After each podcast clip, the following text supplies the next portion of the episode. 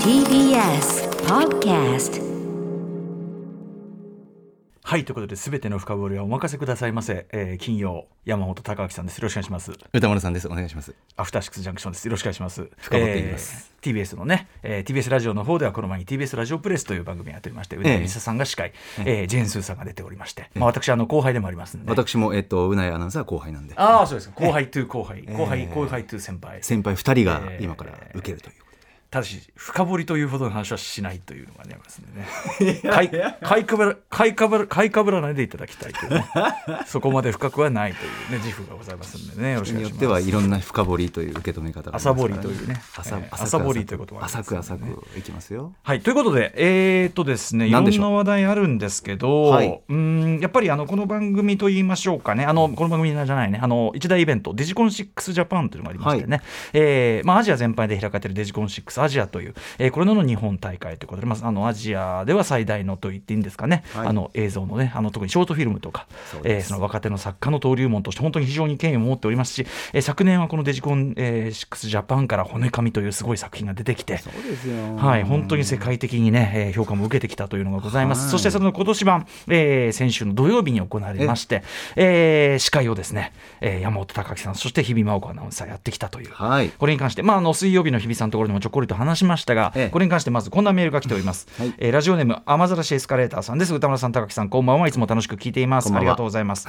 水曜日に日比さんがデジコン6で司会をされた際のお話の中で、えー、バツナギ程度に話を振ったら高木さんが食べ物描写について熱く語り出して 止めに入らないといけないくらいだったというような趣旨のことをおっしゃっていました。詳しく聞かせてください。なお日比さんは高木さんとのお仕事はとてもやりやすかったそうです。ありがと なんでそのなんでそういう温度感にうなっちゃうんですか楽しかったな楽しかったですか？はい。あのねえっと写真美術館東京都写真美術館の、あのあれですかね？いつも映画やってるあそこのホールというか、ええええそこですかね？スクリーンのとこでやってたということで、そうなんですよ。うん。でえっとまず最初に上映のあれがあってその上映の方のまず司会山本さんやられてそ,、ね。の後の授賞式、えーはい。でも日比さんと山本さん一緒にやったんでしょ？そうです。なんか先週先週さほら、はい。俺の後に後輩が出てくるみたいなさ。なんかその前俺は前座だみたいなさなんかそういうノリで話したけど別にその孫ちゃんの方もいたわけじゃないですかそうですよ。上映会で僕が先に行って、まあちょっとこう、ええ。今からちょっと何本も見見ていただきますんで、お楽しみにみたいな。俺俺が埋設かみたいなそんぐらいのノリでしたけどね。違うじゃないですか。すいませんね。ふざけてふざけてそんなこと言っちゃって、ふざけてまあでもそのあのやあの日比さんもおっしゃってましたけど、まずその山本さんもやっぱりその当然、えー映像作品に対する興味というのがあって、ええ。なのですごくこう熱を持って、はい。い、ろんな話あのすごく良かったし、はい。あのこのバツナギ程度云々もね、まあそれでも私に言わせればそれがそこがいいんじゃないと要するにそこまで入れ込んで話する司会者なんて今までいたでしょうかって多分ことだから。そうなんですよ。なのでもうハッとして僕あやっぱりアトロックっ子なんで、アトロッコ、うん。アトロックっ子なんで、ええ。あのあここここここって言ったら、歌丸さんの前のように、んうん。さも。もうこれでこれでこうでこうなんですよ っていう。まずさ、まずさ、TPO 俺今、そう、TPO。そして俺今思ったんだけど、その目をしたのか。その目を。あの、壇上のアナウンサーがまずしない、その目をしたのか。その目。だからあいかん。この場所をわきまえないとと思って、うん。いやいやいいんぐっと止めるんだけど、うんうんうんやっぱり優秀な後輩、うんうん。だから、日比ちゃんがね、ある意味ね、そうなんですよ。の進行とかもやってくれるっていうのもあって、それはね。あと事前に正直に言いました、うん。俺あの進行とかそういう柄じゃないの、もうちょっと分かってると思うんだけ進行とどかそういう柄じゃない。日々つって。なのでなのでちょっと本当に変なスイッチ入ったらあの、ええ。もうアイコンタクトなりなんなりで、うんうんあの進行頼むなって言って、うん。いやでもいいじゃん。二人いる意味ってそういうことじゃないそうなんですよ。だからめちゃくくちゃ助かって、もう慣れてるし、日々は。はいはい。そうですね。何年もやられてで意外とやっぱ歌丸さんの前でも言いましたけど食事っていうか食関連の作品もたくさんあったんで、うんうん。ものすごくたすあの楽しくて、うんうんうん。あの専門家の皆さんとか作者の皆さんの話聞くのがもうんううん。本当に最高の時間、それこそ言及されたあの作り手の方とかもしね会場いらっしゃったら喜んだんじゃない？そんなちゃんと見ていただいて。いやそうなんですよ。だから、うんあのその終わった後にうんうん。会が、あのちょっとははお話ししたりとかして、そういう交流もできるんだなとそうだ思ってよね、うんうん、うん。よかったですね。あの人によってはそういうこう公の場でこう例えばそのなんていうかな評価されるということ自体が初めての方だったらいらっしゃる大会でしょうから、ええええ。でも絶対嬉しいと思いますよそんな熱を持って話してもらうとしてもそうだしあと細かく見てっていうね。そうですね。うん。あとユース部門の方がうんうん。18歳以下対象なんですけど、はい。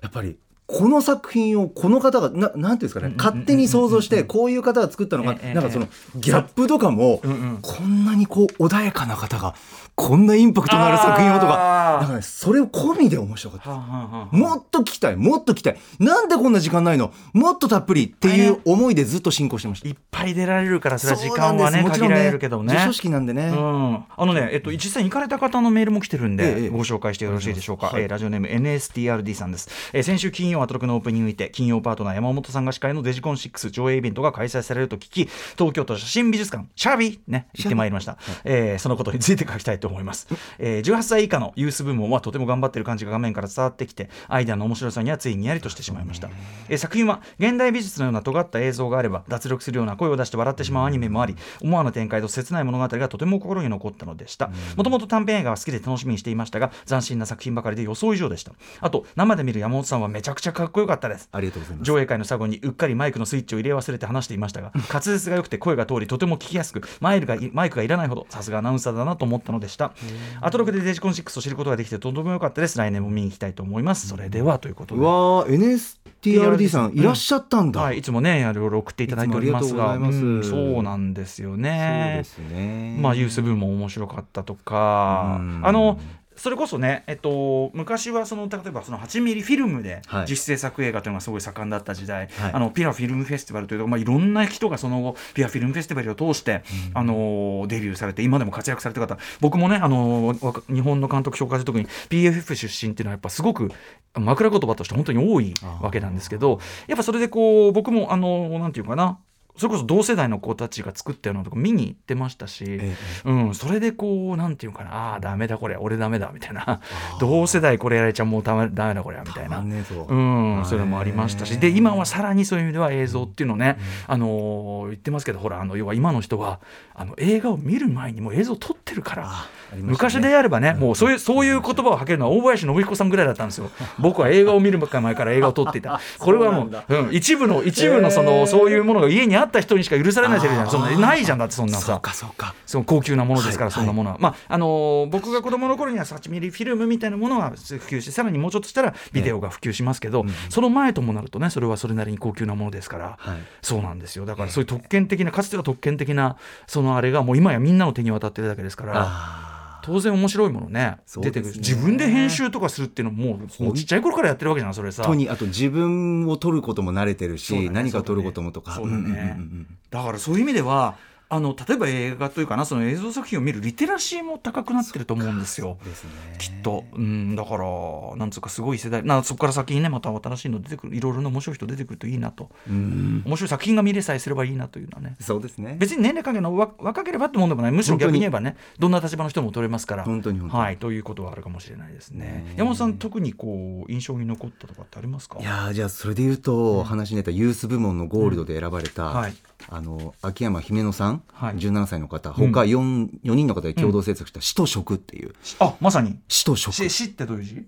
あの死の死。です。死と食、死と食。これがね、もうねあこの発想できたんだ。あ。うわーと思って。まあ当然食ってぐらいですからこれはまあいいとないいとというかそうですね。えっと食べ物という感じですね。たううん。うんんなんか食べるまあ食べるもそうなんですけどどれぐらい言っていいのかなこれ。ああでもうん。えっと。でもまあそのねあのすぐ見れる環境にない状態の方が多いからまあある程度説明していいんじゃないですかこれは。ああなるほど、あのなんて言うんだろうな。その死に対しての感覚っていうのを問いかけるようなもので、であの飲むと、ん。ある錠剤があってそれを飲むと人が死んだ時に、んなんか食材になっちゃうんですよパンって死んだ瞬間に果物とかなんか野菜とか、なんかもうその絵作りが、うはい。なんかもう人が死んだ瞬間にポーンって例えばそれはこうなんていうのかなその自然に変える的なことなのかそれともソイレントグリーン的なことなのか。自然に帰るというよりはあの飢餓の時代がやってくるあやっぱそっちだ。そはい、ソイレントグリーン的な方ですね。はいはいはい。なので、それで人を殺して食べるんだ、うん食べるんだ食べつないでいくんだっていう、うんなんかそういう作品なんですけど、はいはいはい。あじゃあ結構ディストピアというか。そうですね、ううんんなんかその最初にものすごく掴まれます、うん最初にポーンって人が死ぬ時に路上ではい。ゴロってじゃがいもとかにボロゴロ、いくつもの無数の人型のじゃがいもがゴロッと転がるんですけど、もうなんかそのインパクトたるや、はいその発想たるや、あーなんかこのなんかこう野菜になってしまった人のなんかなんか悲しさとか、なんかこう虚しさとかでもそれを別の人が求めて人を殺しに行くっていううん。なんかそのこその連鎖っていうか、へー。うん。あ結構じゃあそういうこうなんていうかなハードな物語性みたいなのもあってありますあります設定のみなんですはい、うんなんかサスペンス的でもあり、へなんかねうわーこんな発想を自分たちで、うんうんうん。10代の方が取るって、とんでもないなと思って、ーうんうんうんえーこれはね見ていただきたいっすね。デジコン6これまあこの番組でもまたね後ほどあの特集とかもやると思います。作品とかってあれだっけ？なんか見れるんだっけ？これって。今後見られるのかな？見られるようになるの？なんか前見られるようなシステムありましたよね。そうですね。多分多分あるできるよあるよね多分ねはいきっとね。YouTube に上がってるものとかもあったりもするうんうんあものんですけどによってはね当然ね。ものによってはって感じですね。はい、というこことで、まあ、あの近くはですねあのあの詳しくはその近く近々やりますデジコン6特集等をはい。楽しみにしていただきたい、ここからまあ確実に新たな才能出てくるそうですね。ようなことになると思いますアのでね。トロクでも特集ありますから。はい、ということでございました。ありがとうございます皆さん。ああとね、あのアニメーション賞に受賞された、えっ、と、黒猫は路地は行くという作品についてもね、水曜ちょろっとね、言及したりなんかもしましたが、はい、ええこれ素晴らしい作品。うん、はい、ということで、お疲れ様でございました。ありがとうございます。触れていただいて。はい、そんな中、えーぜひ金曜山本さんにお話ししたい話として取っておいただくこともございますので、はい。始めたいと思います。アフター6ジャンクション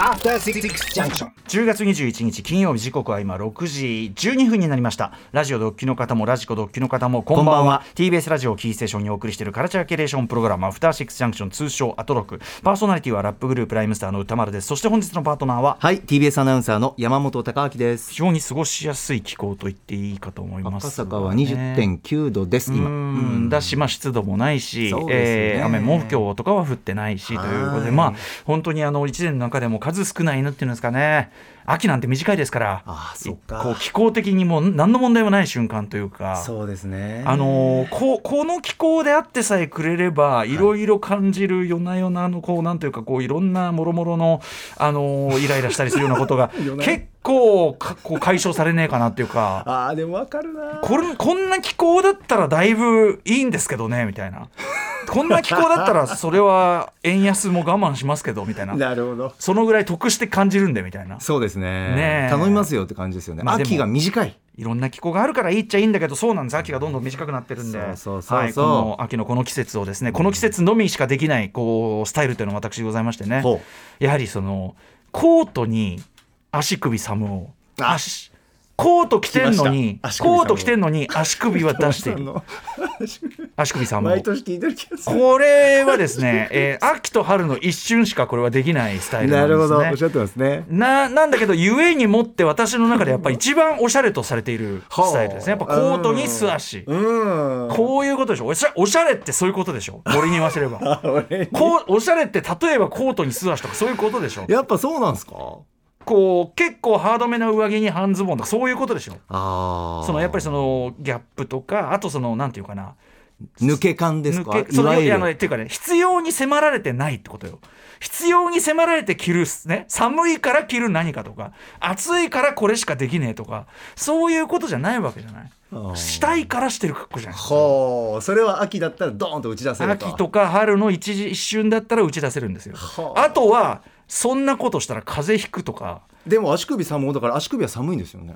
え？いやだからその場合によってです。その別にあのその秋秋ぐらいだったら別にそんな。そんな人はもうなんかひんやりいいいいあいい心地いい。いいひんやりですいいやりですよえーでもそのそれがだんだん11月に入ってしばらくするとうん。無理みたいな。体調が悪いみたいな ことになってきませんか？そうかね。ないかそうですね確かにね。限定なんですね。おしゃれが今ね。本当の意味で楽しめる、まあもちろんその防寒具を使ったとかあとはそのねあのできるだけ薄着だけどこういうおしゃれそこもおしゃれはおしゃれなんです。そういうのもありますけど、ただ、はいはい。ええそこにはやっぱ若干のやだみと言いましょうか、ええさっびーとかああっちーみたいなのが入ってんじゃないですかそうつきまとっちゃうんですよね。たそうそうそう。特に私やっぱその。冬のあの冬じゃ夏の何着たって汗かいちゃう感じ。本当に嫌でしょ？嫌でしょ？いやいいや。それそれが嫌だから下着で歩いてるわけでしょあなたは。下着ですね下着に見えるぐらい薄い T シャツです。下着じゃないですね。訂正します。ええ。ーなわけじゃない。だからそうそういつもすみません。季節のね季節と服の話が多くてすいません。いえいえいえ誰にでも関係ある話じゃないかってことですからね。そうですよ。お季節も服も両方関係ねえなんてやつがいると連れてこいって話ですからこんなの。連れてこい俺の前にこの野郎ってね俺は俺季節も服も関係ねえやってね。そんなやつはだってまずその後者に関しては逮捕ですよそんな えそういうことですから。そうですよ。誰でも服は着るんですか逆切れすることもないんですけどね。そこんなこんなテンションで言うこともないんですけどね。思わず力が、はい。そそれも聞きそれも分かった上で聞いてるのがラジオ。そういうものではないでしょか、そううですね。お許しください。えっと、ええっっとと、あのーそれでおすすめドラマということで、はい。まあ、ちょっと火曜日にがっつり話しちゃったんですけど、ええあのネットフリックスで今やってる、まあ、実録ものドラマの「ダーマー」というのをおすすめしたんです。で、はい。山本さんお好きだろうということでおすすめしましたし、なんかき先週聞いてたらフューチャーパスト、コンバットレックさんもそうですそうです。おすすめしてましたよね、はい。レックがあの僕があの頑張って伏せたところ全部言っててですね。そう聞いたらあのそういうことをおっちゃん要するに聞きたくない人もいるだろうから伏せて話してたのにあのーそこがやっぱりねあのあーレッククオリティだなと思って。いやでも僕もレックさんをちょっともう、ええあのご一緒するのが長い、ええ長い、ええ。長いと思ってるので、あのレックさんと喋ってると、はい。ああそうなんですかって僕は素直にそう思っええたリアクションに、はい。レックさんがあ今言ってよかったかなっていう顔はしてました。いやまあいいんですけど。僕も。いや別に全然あの間違ったことは言ってないんだけど、でですねまあそのシリアルキラーなわけです実際の。で主人公がね。あのーで今まだ山本さんでで入り口ぐらいなんですよね。はい一話うん。で全10話あって、であのこれレックが言ってるのは全くその通りで、ええ。あの1話見るのさえきついというか、ええ。ええちゃんとあの要するにそのなんていうかな見るのがきついって感じさせるという誠意もあるというかですね。あのー要要は消費さしないようにちゃんと作ってるというか、ええこれねどんどんどんどん話数増していくたびにどんどんきつくなってきますんで、はい。というのはやっぱり被害者の視点であるとか、はい。あるいはその加害者側の家族の視点であるとか、えーあるいはその、まあ、残されたやっぱ遺族がどうやってしかもそのなかなか社会が社会側の無理解というのかな、あの差別意識もありますしというのでまあ非常にあの辛くなってくる。でもその辛さにある種きつさ辛さ理不尽さに向き合ってるドラマと言えるし、あの特にやっぱり最後まで見ていただくと、その今までこのこういう件をそのまあ面白おかしくしてるつもりはないだろうけど、はい。言ってもまあある意味消費してるというかね、ええぐい事件というのを、っていうのに対するまあなんていうかなあの問題提起も当然あるし、はい。あの被害者こそが記憶されるべきっていうか、あのような視点もちゃんとあるドラマで最後まで見るとそれはすごくあのす全ての面ですごくちゃんと現代的にやっぱりあの意識もアップデートされた先にさすがだからライアン・マーフィーやっぱ今作る今なぜこれをやるのかってとこはそとてもちゃんとやってると僕は思いました。が、がえっとちょっとこれやっぱりあの実際の遺族たくさんいらっしゃるんでね遺族ね、あの被害者の数が多いんであの被害者一部からやっぱちょっとこうなんていうかな、えー、ネットフリックス側に批判の声も上がってて、というのはやっぱりそのこれ多分全部許可取ってるとそういうのって進まないからってもあるんでしょうけどやっぱりその何の一声もなかったと、でまたそのまたゾロこれ作るのかと。何回あいつの話すんだよと。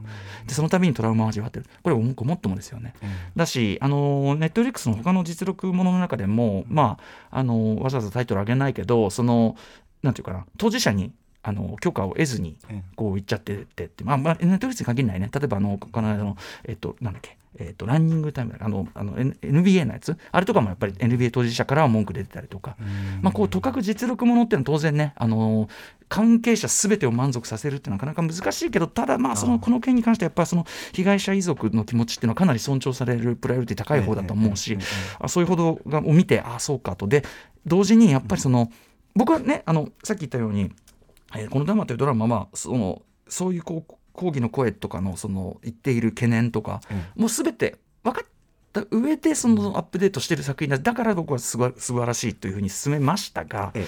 ましたが、あのやっぱやっぱそんな無邪気にそのなんていうかなあのいいですよってただそれだけだからこの辺も言わなきゃいけなかったと思って、ちょっとそこは反省したんです。ちょっとなんか無邪気に喜んでるように見えたらそれはすいませんというか、そういうことでもないですと。あの僕はそういうこういうもんあの問題があったりとかっていうことが分かった上でなお見る価値があるっていうふうにはい。お勧めはしたいけども、ただそのやっぱりその特に重大な犯罪でそれによってとあるいはその似たような犯罪被害者がこれからも出てきかねないような時に、これをわざわざ作ってで広く見せることの、まあ意味もあるけど同時にそのマイナスというかデメリットというかそれもまああるよね。でなぜそれをやるのかみたいなところは見る側も当然作る側もだけど見る側もうん。とまあやっぱりある程度問いながらはい。見ていくっていうのも大事かなという気がします。ててかそれでこそ今回のそのダーマーとか向き合ったことになるというか、ことかもしれないなと思ったんで、ちょっと私その何を言ってるかがこの時点では全て分からないかもしれない、まあ、10はその見るとやっぱそのいろんな視点あの今までになかった感じの視点っていうのがあるし、まあ、基本的にはとってもその社会正義というものをちゃんと追求しているドラマだと思うから、あのーなのでちょっとそこをねあの山本さんにすごくお勧めしてますけど、はい。あのというか視聴者の皆さんにあのリスナーの皆さんにもお勧めしてますけどちょっと断りを入れておきたかったなと思ってお話した次第でござあいます。受け取り側も何か問いながら問いかけながらといそうかだね、でもね、うちゃんとこうドラマ自体にそこの視点がちゃんと入ってるから、まずはあの見てみていただければと思います。はい。うん、あの単純にテイストとしてというのかな、やっぱり山本さんお好きだっていうのは間違いないし、ええ心してみたいな。は心してみたい。あの特にそのまあモンスターってタイトルついてますけど、えなぜじゃあその理解不能のモンスター、最初からそこにいたわけじゃないっていうか、うん、なんかそこもしかもなんていうかな、ジャッジはしてない。ある意味、まあ、ジャッジは、いやいや違う、ジャッジはしますよ。やったことはひどいんだけど、その、ひ一個一個起こったこと、じゃあどこの時点で誰かこいつが悪い、こいつ、例えば親が悪いとか、親ももちろん悪い面はあるんだけど、えなんか一個これが原因ですみたいな、そういう単純化もしてないし、あ、すみません、時間来てしまいました。いえいえはい、あの、なので、ネットフリックスダーマーのお話しさせていただきまし。た時間来ちゃいましたね。はいはい。ではでは、本日のメニュー紹介いってみましょう。はいお伝えします6時半からは週刊映画辞表ムービーウォッチメンです今夜ジョニー・トーサモハンユエン・ウーピンリンゴ・ラムなど香港を代表する映画監督が集結したオムニバス七人楽隊を評論します、はい、えーそして7時からライブや DJ などさまざまなスタイルで音楽をお届けしているミュージックゾーンライブダイレクト今夜のゲストは今年6月10日以来のご登場ヒップホップ DJ の DJ たつきさんですそしてはい、7時40分頃からは投稿コーナー、金曜日は中小概念警察です。言葉の数々、我々が取り締まっていきます。8時からは番組で紹介した情報や聞きどころを振り返る、アトロクフューチャーパスト。今夜のゲストは、この企画に初登場。人気覆面ブロガー、三角締めさんです。三角締めさん楽しみですね今日私ですね東京 MX バラエルダンディ出演しない週なので、えー三角締めさんとご一緒するのはい めちゃくちゃ楽しみでございますどうなるかお願いします。そしてはい番組では皆さんからのメッセージ、いつでもお待ちしてます。歌丸アットマーク、tbs.co.jp まで。番組では各種 SNS も稼働中です。フォローお願いします。それではアフターシックスジャンクション行ってみよう After Six Junction.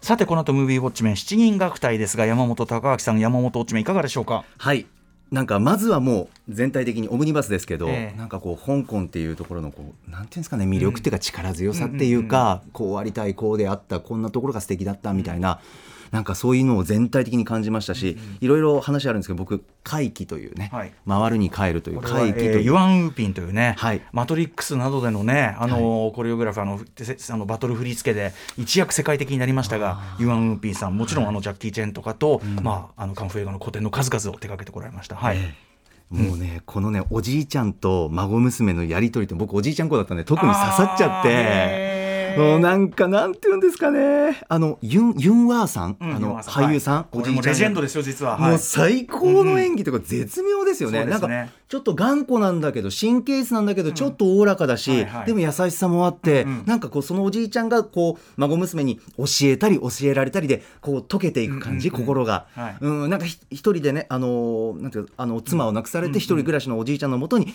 あの孫娘が来るんですけど、なんか食事シーンも多くて、はいはい。食事を介してのやり取りねもものすごい印象的なの。最初にそのね、あのなんていうかな、多分伝統的なさ、僕らあんまり馴染みなかったけどさ、ええ家庭で出すようなね、はい。あの食べ物出して、そしたら娘はハンバーガー買ってきてて、ね、こっち食べろって言うんだけど、自分がハンバーガー食べちゃって。て、かわい。い あれ？って、あれ？美味しいとか言って、これこんなんダメだとか言って言いながら あっつ。あでももったいないなとか言って。やはりもったいないからっつってね、食べた食べたら意外とうまい。そしたらね、そそバレちゃって、あっでもちゃんとさ、孫娘用に夜買ってきてあげてるじゃない。買ってきたのかあれ歌丸さんそれが残り残りじゃないでしょ。買ってきてるでしょ買ってきてる。残りじゃないでしょ。それをそれをこっそりまたおじいちゃんがね見てるんだよね、でこううんうんなんつってね、うんうんうん、いいなよかったなみたいな感じで。あもうあっという間に時間すいません。七人楽隊この後歌丸さん評論です。はい。いいんですか？ごめんなさい。譲りましょうか？After Six Junction.